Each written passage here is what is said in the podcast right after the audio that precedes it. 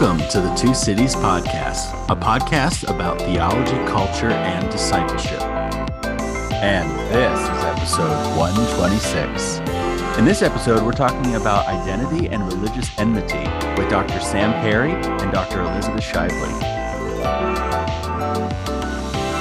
Dr. Sam Perry is Associate Professor in the Department of Sociology at the University of Oklahoma, and Dr. Elizabeth Shively is Senior Lecturer in New Testament at St. Mary's College at the University of St. Andrews in Scotland.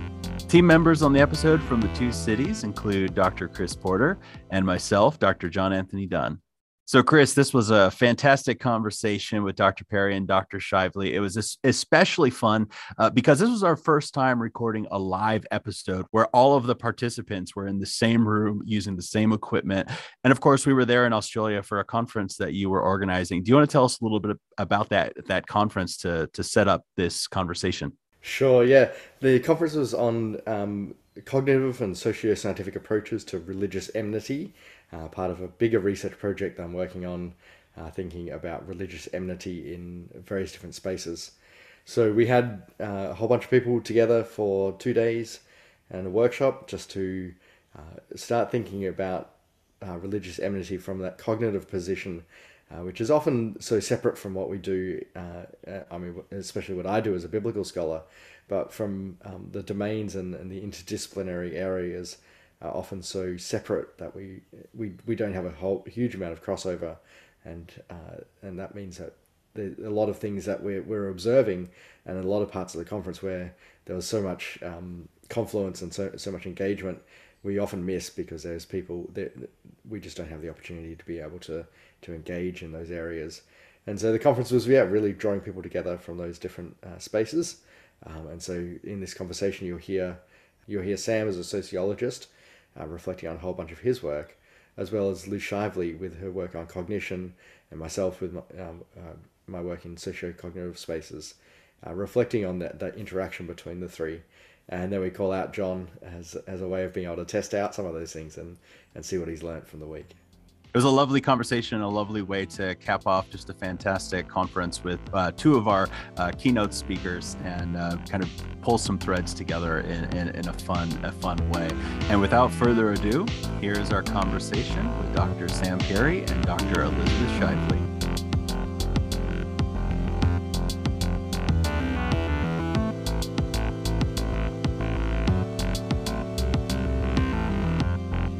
Thanks so much for coming and joining us on the pod. It's great. We've had this conference here the last few days, and so uh, we thought we'd just do a bit of a debrief and a, a recap of the, the things that we've had here for the Figuring the Enemy, the socio-scientific approaches to religious enmity conference. I'm interested in your in your reflections and, and how you found it.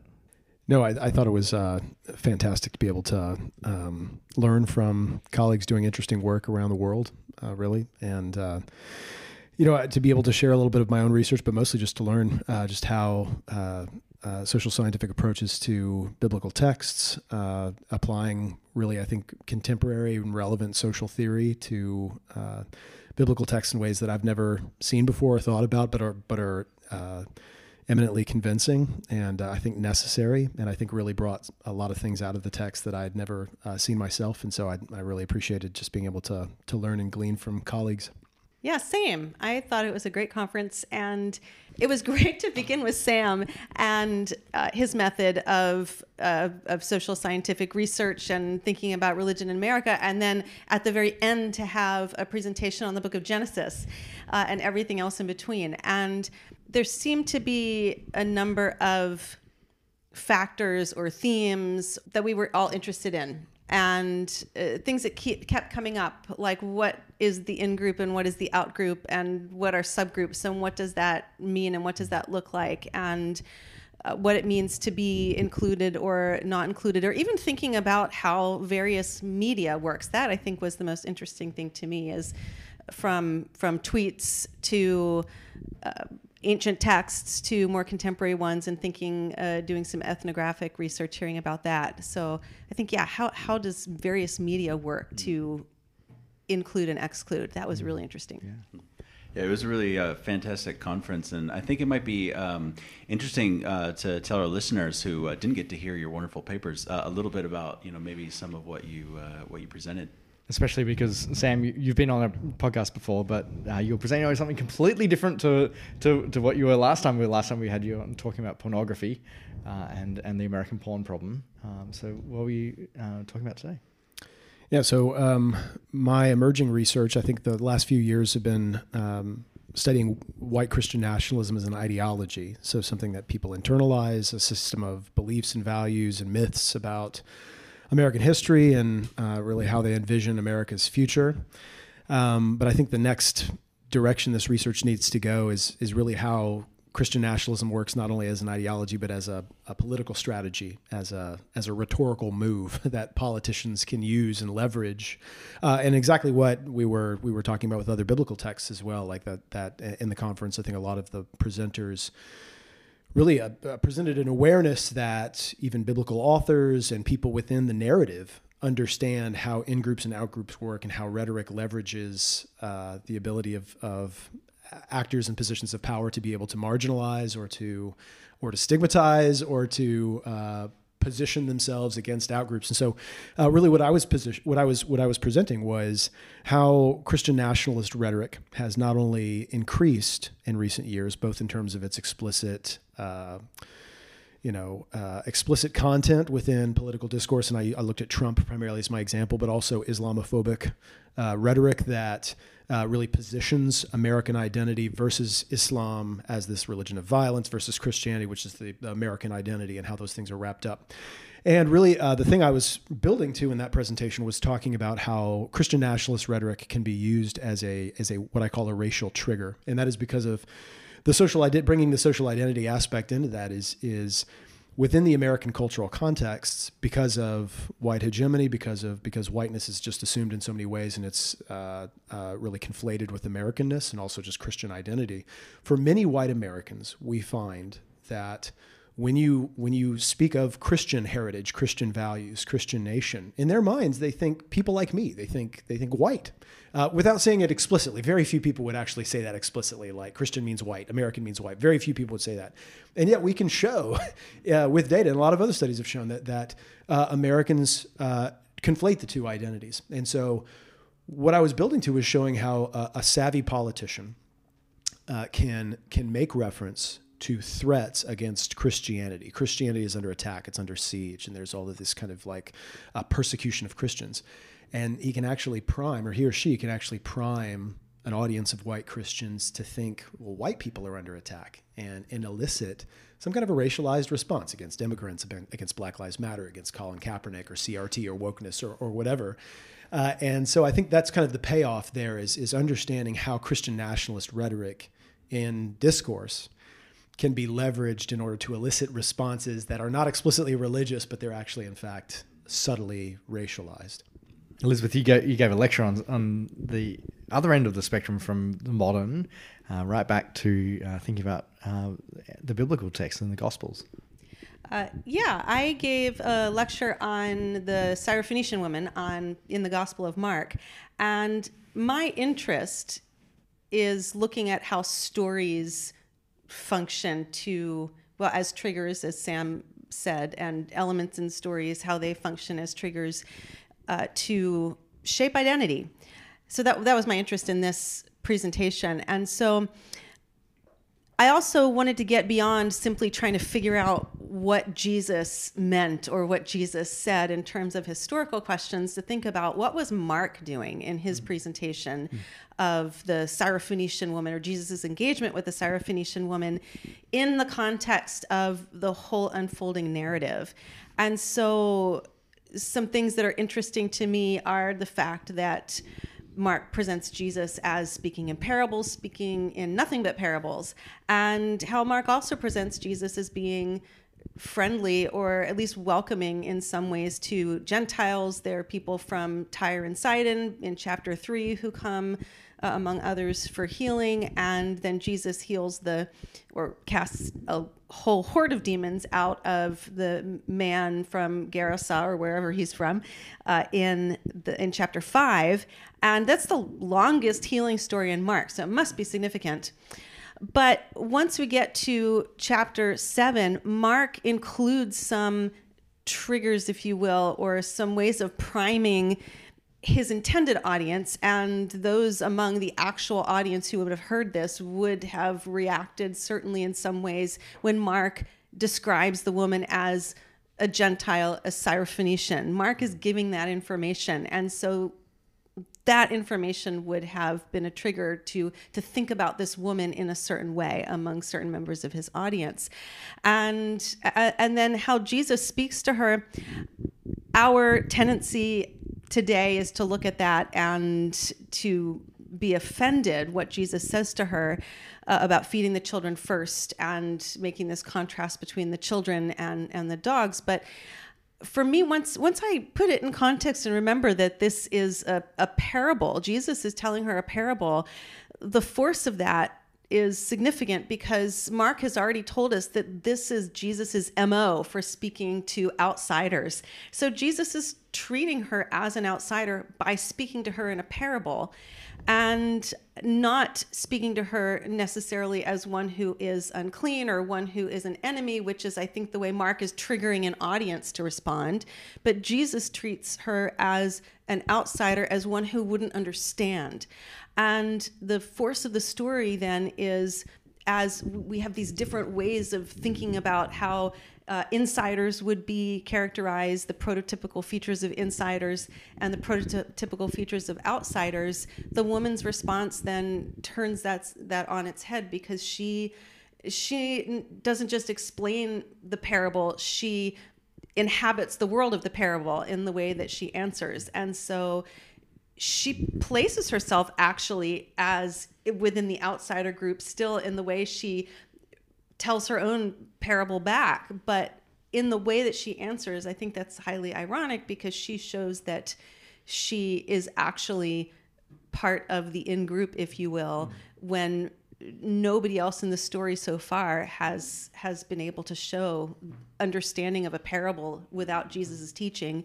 The disciples get that, and we're still not sure that they understand anything. Mm-hmm. So I, I think that's significant for helping, at least helping us think through some some ways of uh, uh, of how I suggested ways that that might help us think through ways that stories might have helped an ancient audience and help us today do an act of metacognition or thinking about thinking uh, when we find ourselves in similar situations.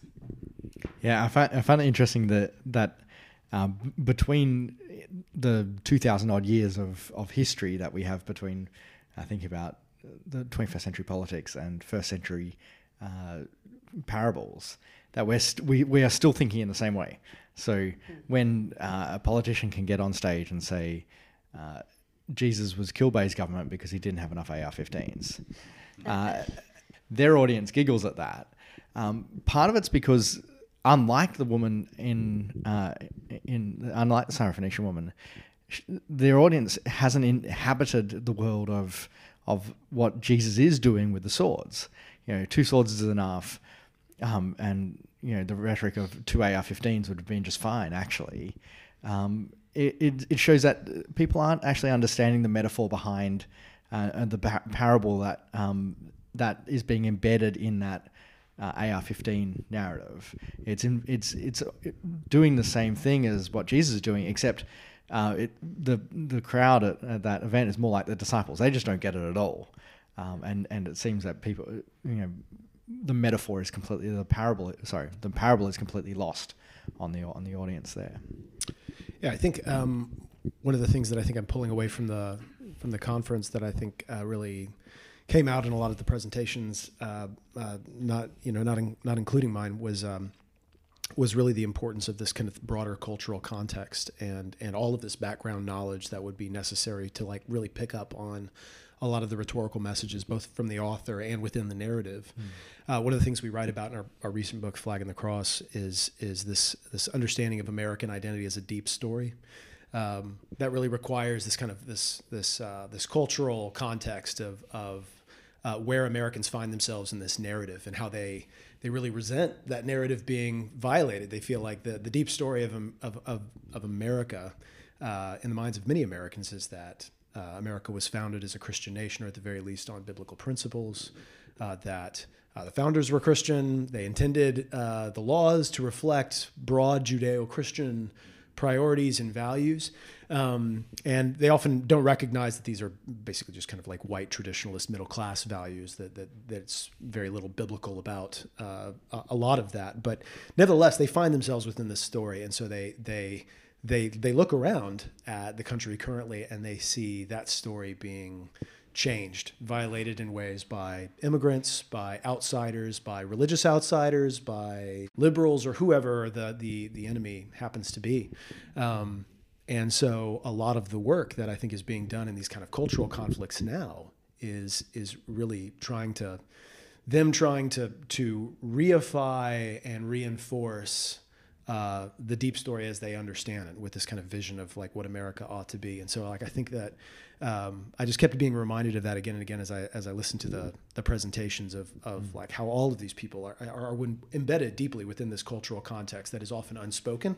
Uh, and requires somebody analyzing that context to be able to say like okay here are the components of this narrative that um, that you actually assume uh, without recognizing yeah, I think I think sometimes it's become a bit of a trope on this podcast that um, I'm the as the Australian, I'll be the one to say, as an Australian, I, I, I, just don't get it sometimes when I, I look at American culture.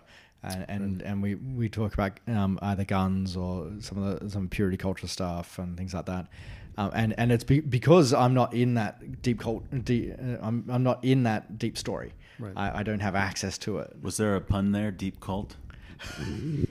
no pun whatsoever.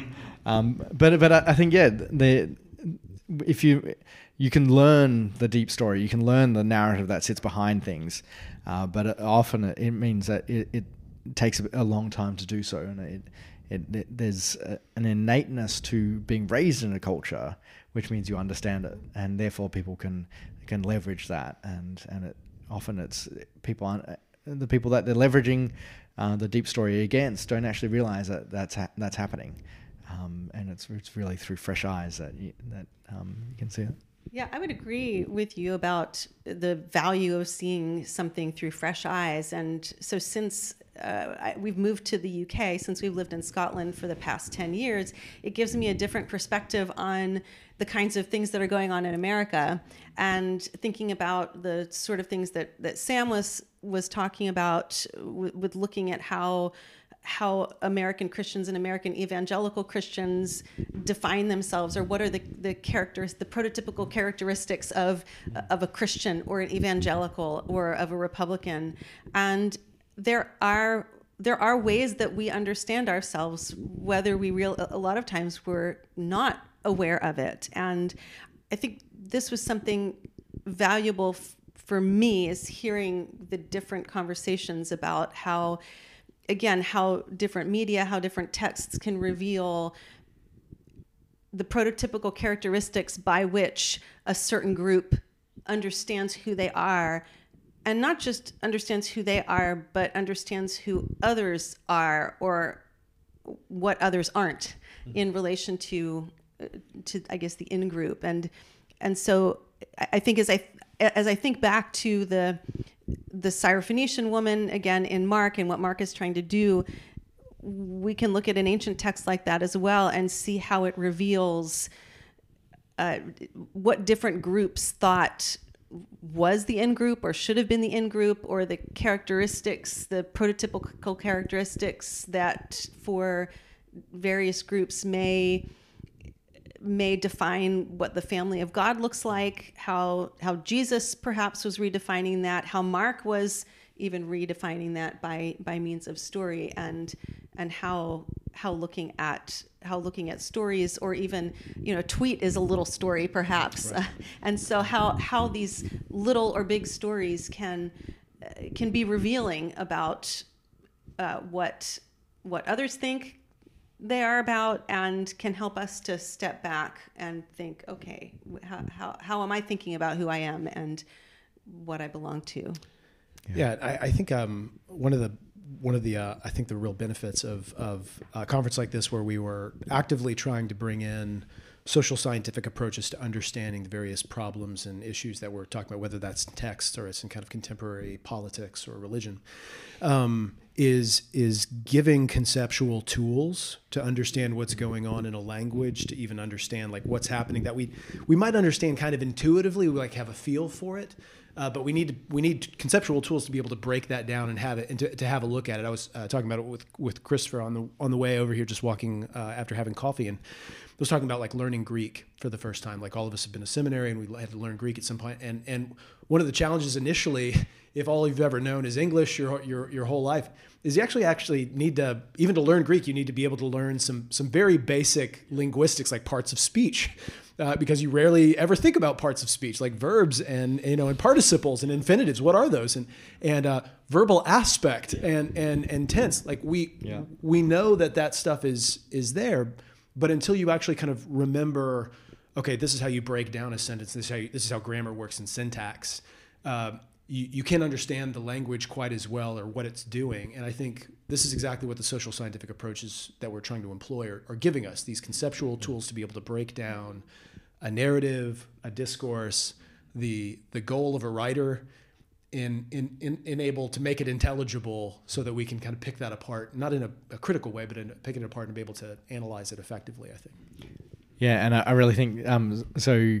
Sometimes we read things like a tweet or we read a piece of modern discourse, and you kind of go, uh, it's evident that the the author or, or the the person speaking is trying to communicate something to a very specific audience. Maybe it's a co- bit of coded language or it's a dog whistle um, and it's it's something that's going on there. But how how do we actually track that down? What what's the cognitive processes behind the the communication that, that that's occurred? And I think quite often we we have to innately get it. Like you know, otherwise, communication breaks down. We, we can't right. we, we can't have this discussion. Mm-hmm. You, we, me talking to this microphone doesn't make any sense to to to to anyone listening on wherever anyone is.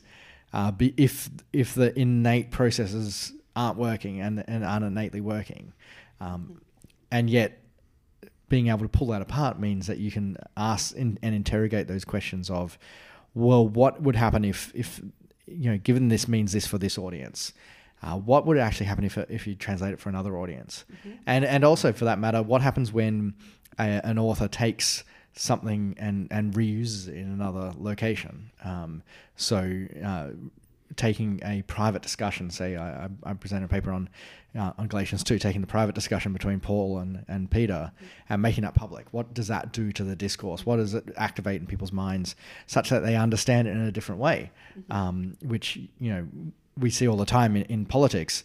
Uh, we we the the whistleblower comes out with um, some new thing, a new piece of information which is previously private to everyone uh, and then suddenly, as a public item, it becomes politically uh, powerful, and it, and it becomes something that you can people can work with in order to be able to uh, denigrate or to to to build up as well. I mean, it, these aren't necessarily negative things. Mm-hmm. Um, sometimes people come come forward with information that actually benefits uh, a, na- a, narrative or benefits um, uh, someone's position in the world.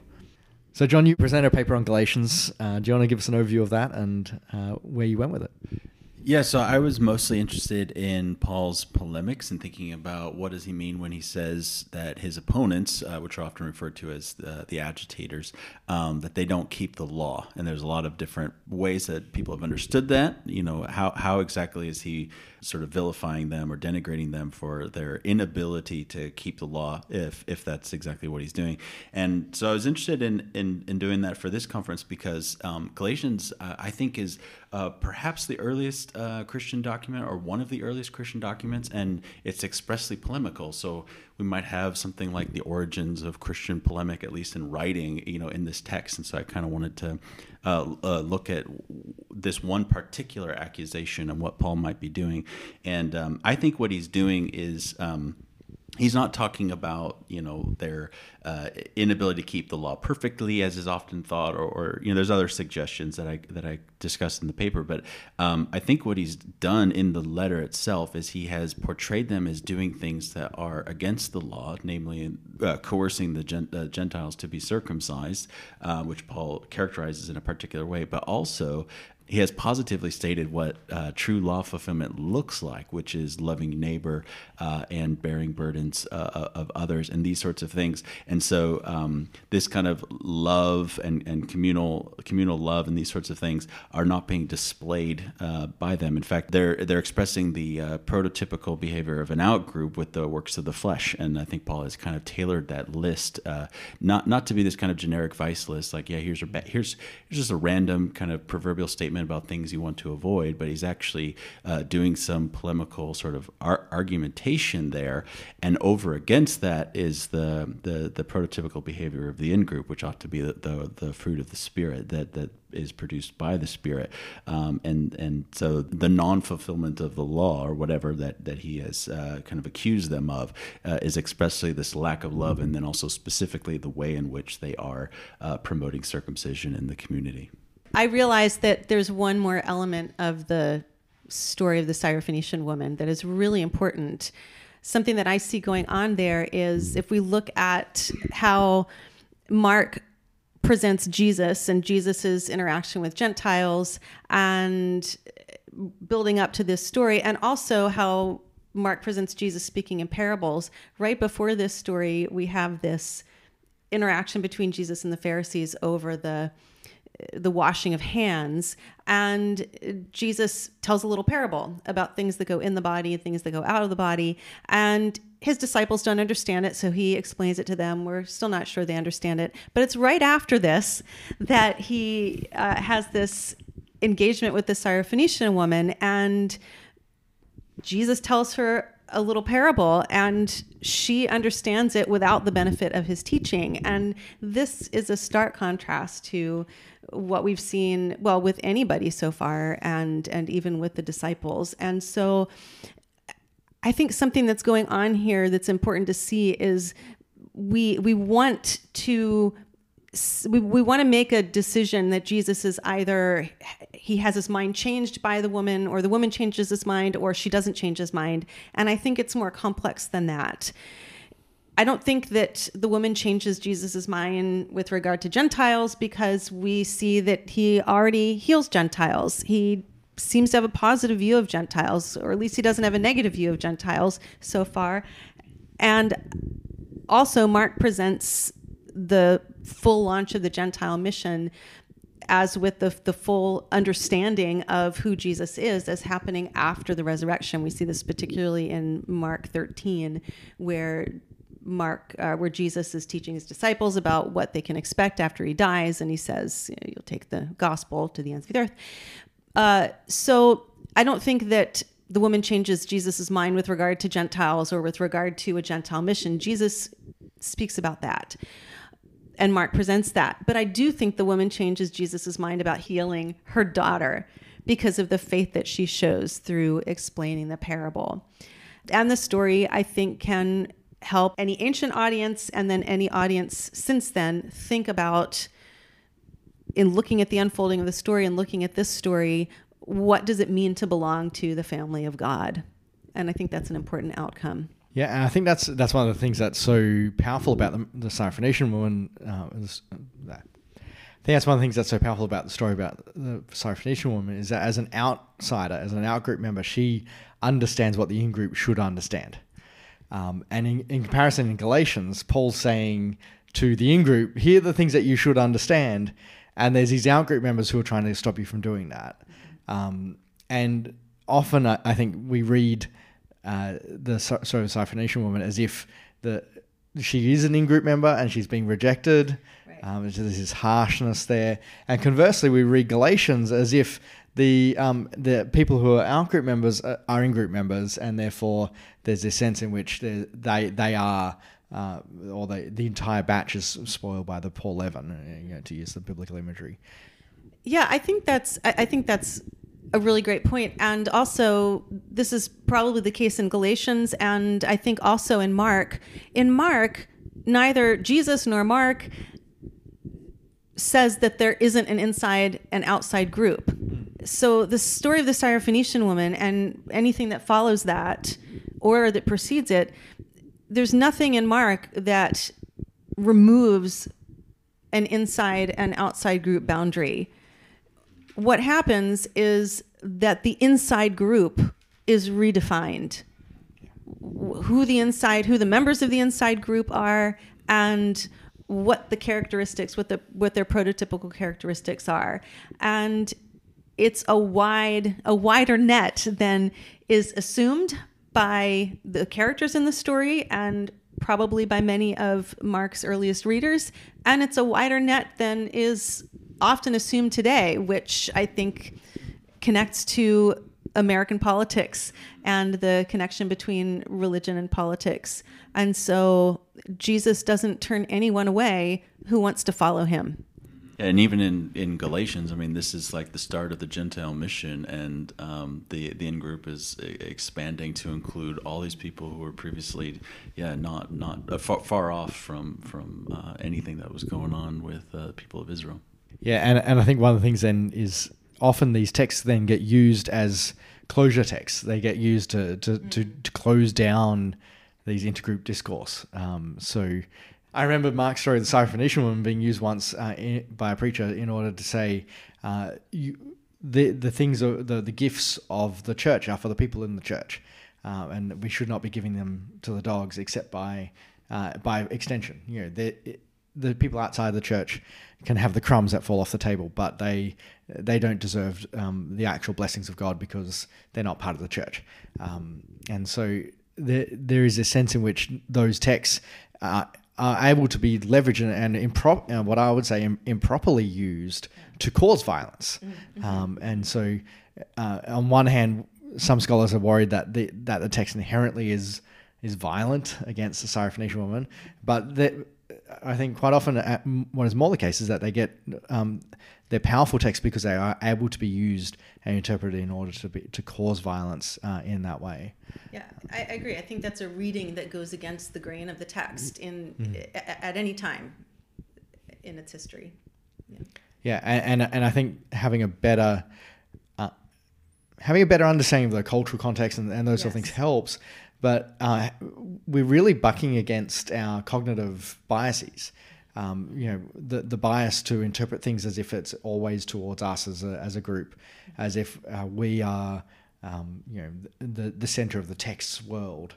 Um, and, and that's why you can interpret things such as uh, Psalm 109 as if it's related to a sitting president. Uh, why you can re- uh, interpret almost anything in the Bible as if it's related to your specific situation. Jeremiah 29:11 is not about uh, Israel being in exile, uh, but it's about uh, the fact that uh, you know you can stamp it on the side of your coffee mug and have it about the fact that God is going to um, provide you with a new house. Um, you know, these sort of interpretations. Well, it seemed. I mean, it seems like those kinds of interpretations that that would see like uh, you know the, the, blessings of God are for the for the for the people of God. I think it kind of it's. Uh, I mean, it seems like su- such a um, a prominent theme in the Gospels, especially, is that um, you know Jesus says, "Don't you love people who already love you?" I mean, what what what better is that? You know, like like the gospel writers, Jesus uh, clearly understands that it is just intuitive that we love people who are like us, that are in our in group, mm. and so the subversive project of, of much of the gospels and certainly Jesus's ministry is is to expand that and to say like, actually, you know, you're you're going to love those people who are not like you who hate you and, mm. and who persecute you. And that is my mission is to love those who have, uh, to, unto death, uh, those who have uh, come against me. So, I, I mean, I, I, I, just, yeah, I feel like the, that interpretation of the Syrophoenician woman, I think does justice to, I think this broader, obviously to Mark, certainly within that context, but, uh, you know, the broader ministry of Jesus in the Gospels. And, and yet, uh, so many Christians today interpret the love those who persecute you and invert that and say, um, we're going to be persecuted. Uh, we're the ones being persecuted. So therefore, right. we need the loving. Um, and so I'm thinking of, of your work, Sam, Flag and the Cross, um, about whether or not Christians believe that they're going to be persecuted in the next year. Um, right. and, and, there's that trend uh, where where people who feel like they are already um, th- under threat, f- therefore amplify that into uh, other racial groups. Do you want to talk about a bit about that? Yeah, I mean, I think we absolutely see, and this is uh, just bringing into kind of like broader trends in what we see in American Christianity that that uh, grieve me. Um, I think there is the one is this just uh, a pervasive perception that Christians are already being persecuted, and we're the we're the most persecuted, like more per- persecuted than anybody. And actually that we see that in survey data that like white Christians, especially white evangelicals, are more likely to say that Christians and white people are more persecuted than Black Americans or you know uh, almost any other group. Um, that they, they they they receive the brunt of that, and their response to that has been to rally around uh, in either institutions or leaders that will help them support their their own power. Um, uh, because of the perception that like we need to get control of this so that nobody can can can come against it. Uh, it seems, I think, antithetical to the expectation of the gospel and Jesus' own ministry. Um, but I think beneath that, you also see, and I think this is a broader trend. I was uh, tweeting about this the other day. Is, is um, I think a, a lack of a lack of maybe this has always been there, but I think it's just being really salient now. Just a lack of any kind of burden or compassion for those that we perceive as outsiders, en- enemies, those who persecute us. It's not love those who persecute you at all. It's very much like control, leverage, get gain power over them. Vote in the Cyrus who will kick their butts and take it take it back for for for for us. Um, because there is that sense that something has been robbed from us, taken from us. We are we are the ones being wronged. Nobody else is. We're the ones who are being uh, being attacked.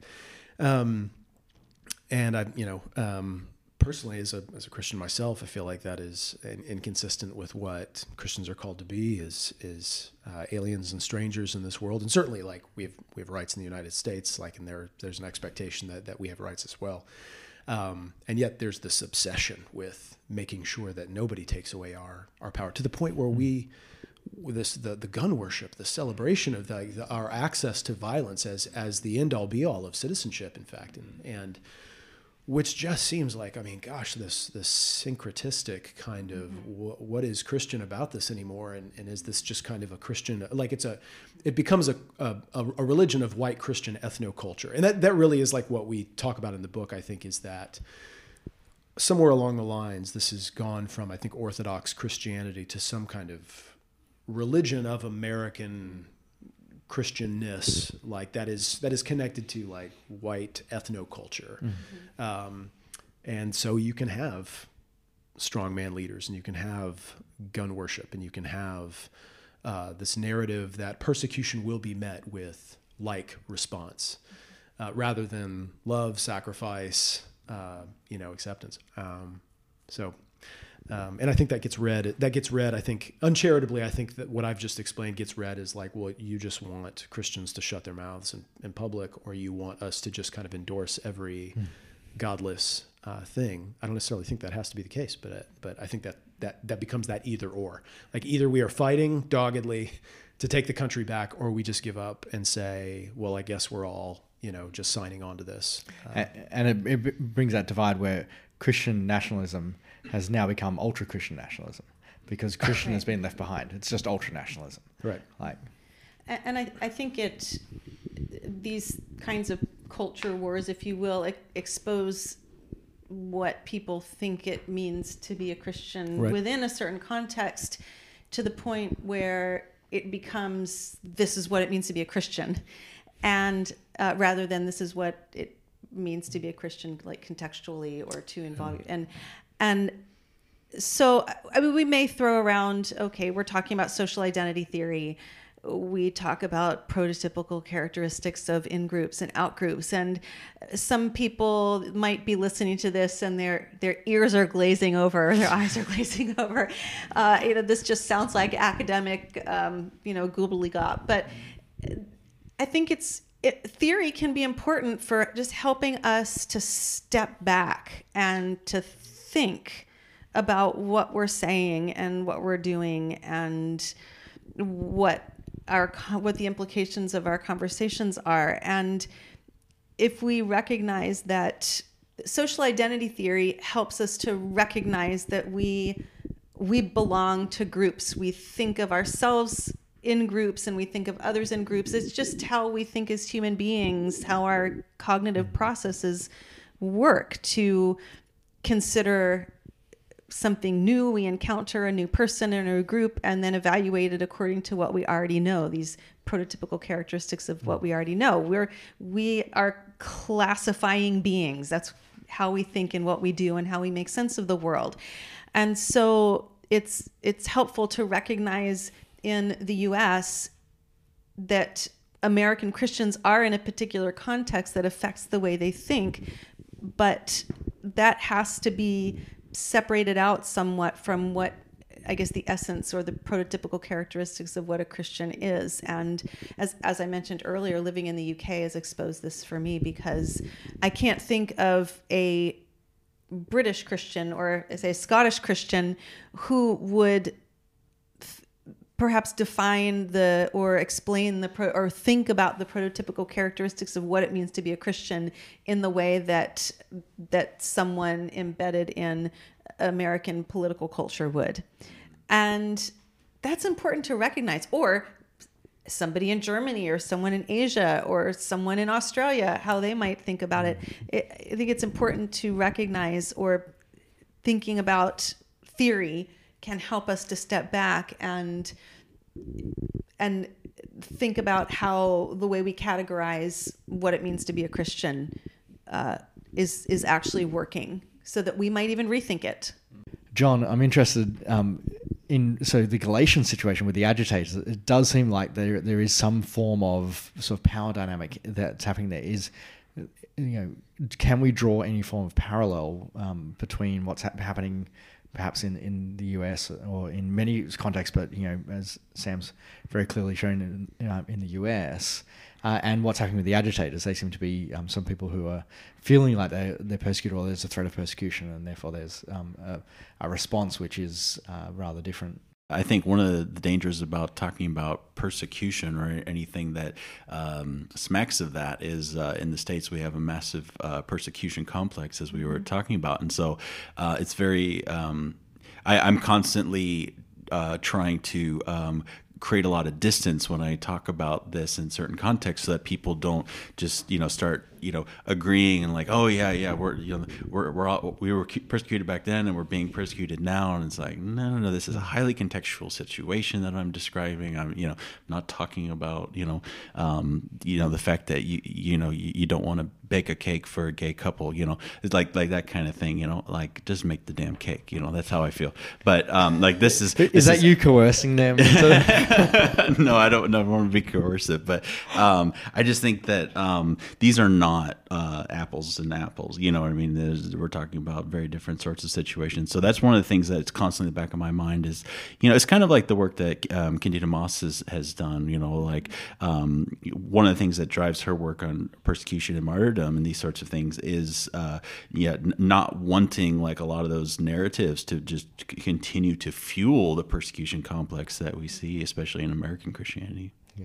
One of the the challenges in this space is uh, what we might think of as the ethics of of of this sort of work. Um, it's very easy to stay in your own lane. Mm-hmm. Um, in the whole metaphor of swimming, where you know you stay in your own lane, don't don't move out and and do bridge things. Um, w- with my work, when I was um, doing my PhD on uh, schism uh, and and schismatic uh, areas in the church, I was uh, I was actually told by someone that uh, it's dangerous to do that because someone might be able to pick up your research and learn how to be a better schismatic. Um, that and and you know I, have worked in in radicalism and, and, researching radicalism before, and so I, have had the same thing. People have been concerned that you know why should we research radicalism and because that surely tells people how to be better radicals and not be detected while doing so. And, and I, I, think there there is it, is worth this sort of discussion as to to uh, more broadly interdisciplinary and, and academic research as a whole. Um, but interdisciplinary research, uh, especially, the, there is an ethical element to it that we need to do it well, but we need to do it in such a way that it doesn't bring harm to the disciplines that we're that we're working within. So uh, I'm thinking sometimes in interdisciplinary, interdisciplinary work, um, you find people coming to to a topic uh, with an, an a grasping of the innateness of it. So you know, we innately we do things in groups. We understand group identity, um, and so you come to everything and interpret everything as an in-group, out-group debate, for example. Um, so everyone must be in, in an in-group or an out-group, and then the reality is things are more complex than that. We are all in multiple in-groups and there are a plethora of outgroups at any one time, and we, we, we switch between them. Um, but sometimes, if you're only interpreting things in terms of in groups and out groups in one specific area, and it's a fixed, must be this dualism, uh, that can actually do violence to not just the text, but the interpretation of it and the application of it. Um, and so uh, that that interpretation actually uh, f- does violence to uh, how we how we exegete. Um, so, for example, in Mark and the Syrophoenician woman, oh, sorry, in Jesus and the Syrophoenician woman in Mark, um, if it is just an in-group out-group debate, and uh, then you do get those sort of interpretations that the Gentiles are, you know, the Gentile mission hasn't hasn't started, and and the Syrophoenician woman should be pu- pushed out and things like that. But the reality is far more complex. Yeah. Um, so uh, it's probably worth, um, yeah, just interested in in your own reflections on what what are the ethics of interdisciplinary work. How do we do it well? Um, and certainly from my perspective, part of that is I feel completely and woefully unable to do a lot of, uh, uh, sorry, completely and woefully inadequate a lot of the time to do biblical studies because I'm, I'm I feel like a newbie uh, in, in, the biblical studies area, and a lot of my research has been in social sciences. Um, but then I read social sciences work and I feel completely and woefully inadequate to do that. And so maybe there is something about uh, um, feeling inadequate all the time that, that is helpful there. Um, but I'm interested in your reflections on that as well. One thing I would say initially is that the study of the Bible, it seems, has always been interdisciplinary, just by nature of the kind of thing it is, because the the text is well, it's a text, for instance, so it's using language, and it's using language in a particular historical context. So already, some kind of language study, literary study, some kind of historical study is necessary. And so there are interdisciplinary elements that are necessary all the time. So I think that's when we say interdisciplinary, again, that's another one of those buzzwords that can cause the ears to glaze over or the eyes. But uh, once we recognize that the Bible itself is interdisciplinary or, or invites interdisciplinary studies and its study has always been interdisciplinary. I think that can uh, perhaps uh, open a conversation then to what interdisciplinary study can and should continue to look like. I, th- I think um, uh, sociology in particular is is uh, is it's one of the reasons I love sociology so much. Uh, is uh, it's it is you know kind of essentially eclectic. Like we just steal from everybody. And and not in a and I don't mean in an unethical way. I, I think that actually I, am glad we're having the conversation about the ethics of interdisciplinary work. Because I think um, I love being able to pull from other disciplines. I love being able to to, to draw on theories and and uh, uh data collection techniques and and perspectives. Um, and yet it's it is with each time you do that it is like when when you first got into graduate school or when you first uh, undertake kind of this uh, academia is like a conversation that is that is happening. And you are for a time you are eavesdropping in on that conversation and you're listening to people who are experts in this. And you eventually you've learned enough to where like well maybe you maybe I could I could dive into this conversation. But that takes time right? Like you just don't barge in and start you know inserting yourself into that conversation that's been going on. And so when you seek to kind of engage in this interdisciplinary work uh, there is a process by which I mean you've got to do your homework. You've got to do justice to the theories and the work that all this work that has gone on within this discipline, so that you could get some knowledge from that. And so you want to give credit to to those people who have done that work and do justice to that. And and uh, and so I think there is a there is a, an ethical responsibility to if you're going to pick up these tools to not just kind of go about the slapdash uh, uh, process of, of and maybe it always feels like, so we don't want to feel so inadequate that I like we never we dare not tread on on on the wrong turf. That is the wrong thing and that I think that is uh, that is constricting and that doesn't help us at all either. Um, and yet at the same time like I I, I do applaud um, attempts to want to engage across disciplines but also I think that requires us being intentional about asking people within that frame or perspective or like within that kind of background or discipline who have already been engaging in that conversation for a while to say man help me out here. I, I, I really want to know am i doing this right? Am i looking at this right? Like what else, other resources do i have? And ideally people are more than willing to you know I, I have found people are more than willing to say you know hey this this is don't go this way go that way. Here's where the conversation is headed, and I think that's really helpful. Yeah, it reminds me of the Dunning Kruger curve, if you've ever seen that. There's a paper uh, by two psychologists, uh, um, Dunning and Kruger. Um, no one remembers their first name. Uh, uh, two, two psychologists, Dunning and Kruger, um, who wrote a paper called Unskilled and Unaware of It. Um, and people they they did a whole bunch of surveys, and people who knew a little bit about a discipline uh, often significantly overestimated how much they knew. And so, you know, you, you, know, ten percent of the of of a subject matter, and they estimate they're like eighty percent. I'm really really good at this. And then as people learn more, they realize how big the discipline is. And and there's this what they call the the pit of despair. That you you, you slide down into this pit of despair and you're never gonna you feel like you're never gonna learn enough about the discipline. There's always gonna be more. And then people who are, have been in in, in something for their entire lives, subject matter experts, they're still only estimating they know you know 60 70 80% of, of what right. there is. And they there's that some form of humility there that they know that there's they're never going to um, really grasp everything. It's like einstein you know the more like more i know the more i realize how much there is left to know Right. It's kind of like the uh, the Dunning Kruger is the opposite of the imposter syndrome. Like neither neither one of those neither one of those is good. You want to have some kind of happy medium between yeah. the Dunning Kruger effect and and uh, an imposter syndrome. Yeah, that's yeah. right. And I, I like the that phrase intellectual humility. Yes. I, I feel like that need, ought to be a phrase that follows us wherever we go and as we go into any kind of interdisciplinary study. Mm-hmm. Yeah, and I, I, don't know if it's if it's uh, you know u- unique to biblical studies or uniquely uh, an issue in biblical studies, but um, because it's so interdisciplinary, or at least you know the scriptures are, uh, and and I think um, Ben Witherington uh, wrote a book a number of years ago, like I think it was called like "Is there a doctor in the house?" or something, and it's kind of like how like if you do biblical studies, you need to think about yourself as being a, a GP, a general practitioner, you know, rather than uh, specifically like a certain type of specialist, because you've really got to you know incorporate so many different sorts of things, and and perhaps this uh, you know the Dunning Kruger effect is uh, especially uh, acute uh, because we don't want to dabble uh, and mm. then think that we yeah are competent. Yeah. And I think this is why it's important to have conversations with each other so that we can be, if we are entering into a an element of interdisciplinary research that we think might be helpful to to talk to people who have used it before those who are are experts in that particular field to see if we're if we're getting it.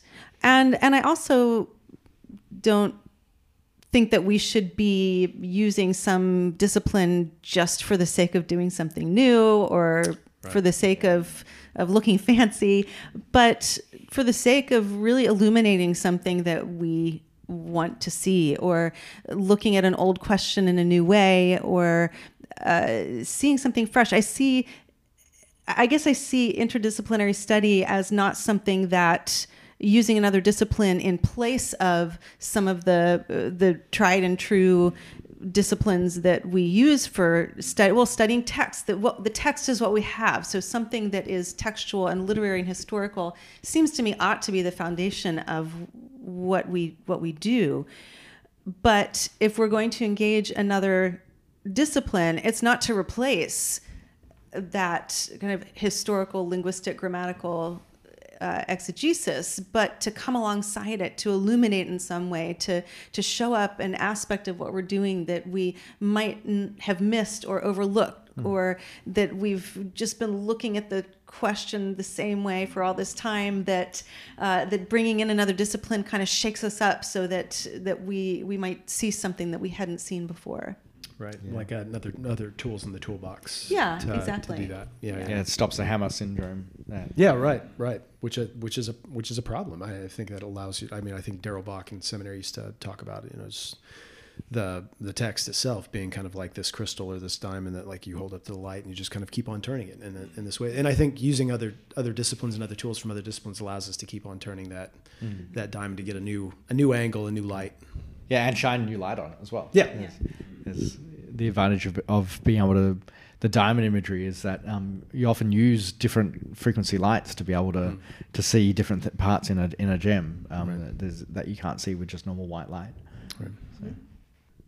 so. one of the things that um, any good conference, uh, I think it's worth doing takeaways from. Um, so I'm I'm really interested to know uh, we've talked about the take, our takeaways from the conference, but where where to next for for your research? I mean, Sam, you've just finished uh, uh, this book and it's been released. Um, what's on next on the horizon for you? Yeah, I think um, a lot of the work we're doing now, I'm working with a team of uh, experimental social psychologists who are trying to gather data to understand how religious rhetoric gets used in this way to to uh, leverage enmity. The the enmity that is already there. That is that the feelings of persecution, the feelings of and and the social identities that are conflated. Uh, the religious, racial, national identities to be able to leverage that to political ends. Mm-hmm. We're trying to understand how that is being used in, in contemporary political discourse. Um, and we're trying to, uh, you know, I, I, think if there is an activistic, uh, activistic component to uh, what I'm doing, we're trying to talk to leaders. Uh, so we have recently uh, we wrote a report for the January 6th committee um, that was uh, put out back in March. Um, and the January 6th committee is now kind of un- uh, releasing their evidence and, the, and, having a conversation nationally about those. So we, we don't know if our, our work will be used, but it's we want to continue to engage in those kinds of potential conversations with uh, political leaders um, to be able to let them know ab- about the potential threats of, of white Christian nationalist ideology, how it's potentially being used and leveraged, and how it's exacerbating contemporary rifts in American politics, uh, and and potentially toward the toward a, a future powder keg of of, of, an event, another January 6th or something worse.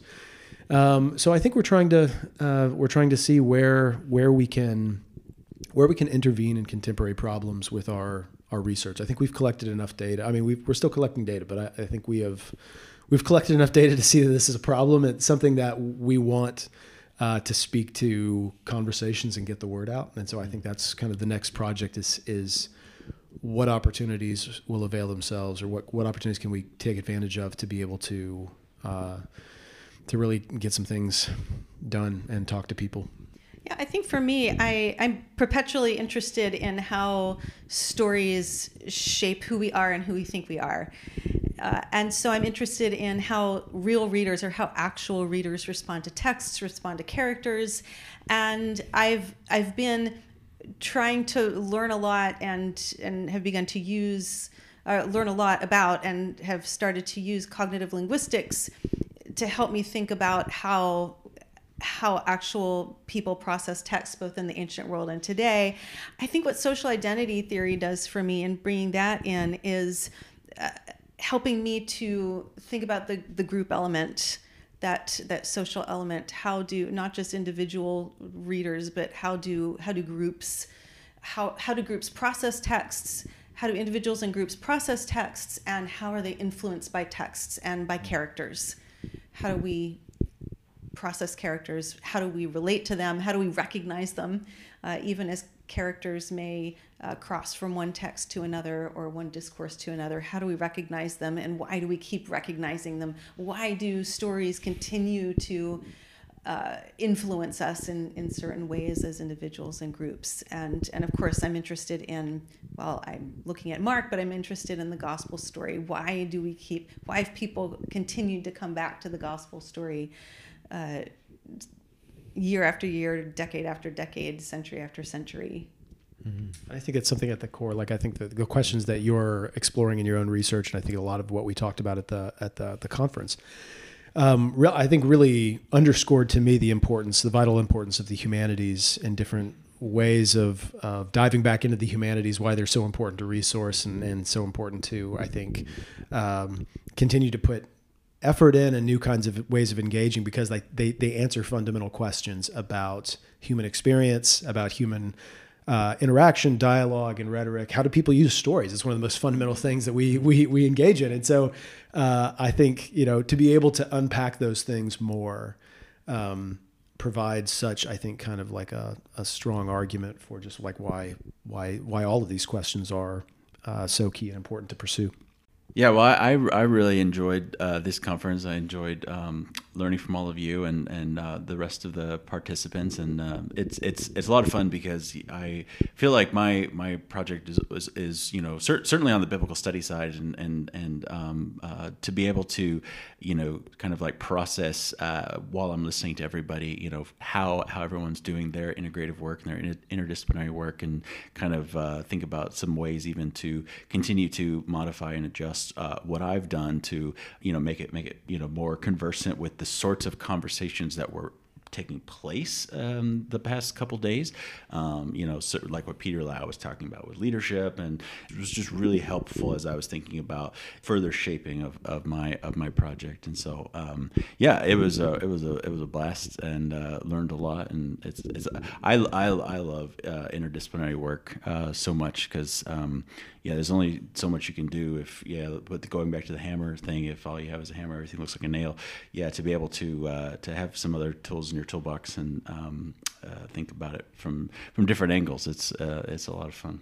Well, thank you all for for coming, not just on the podcast, but uh, being part of this conference.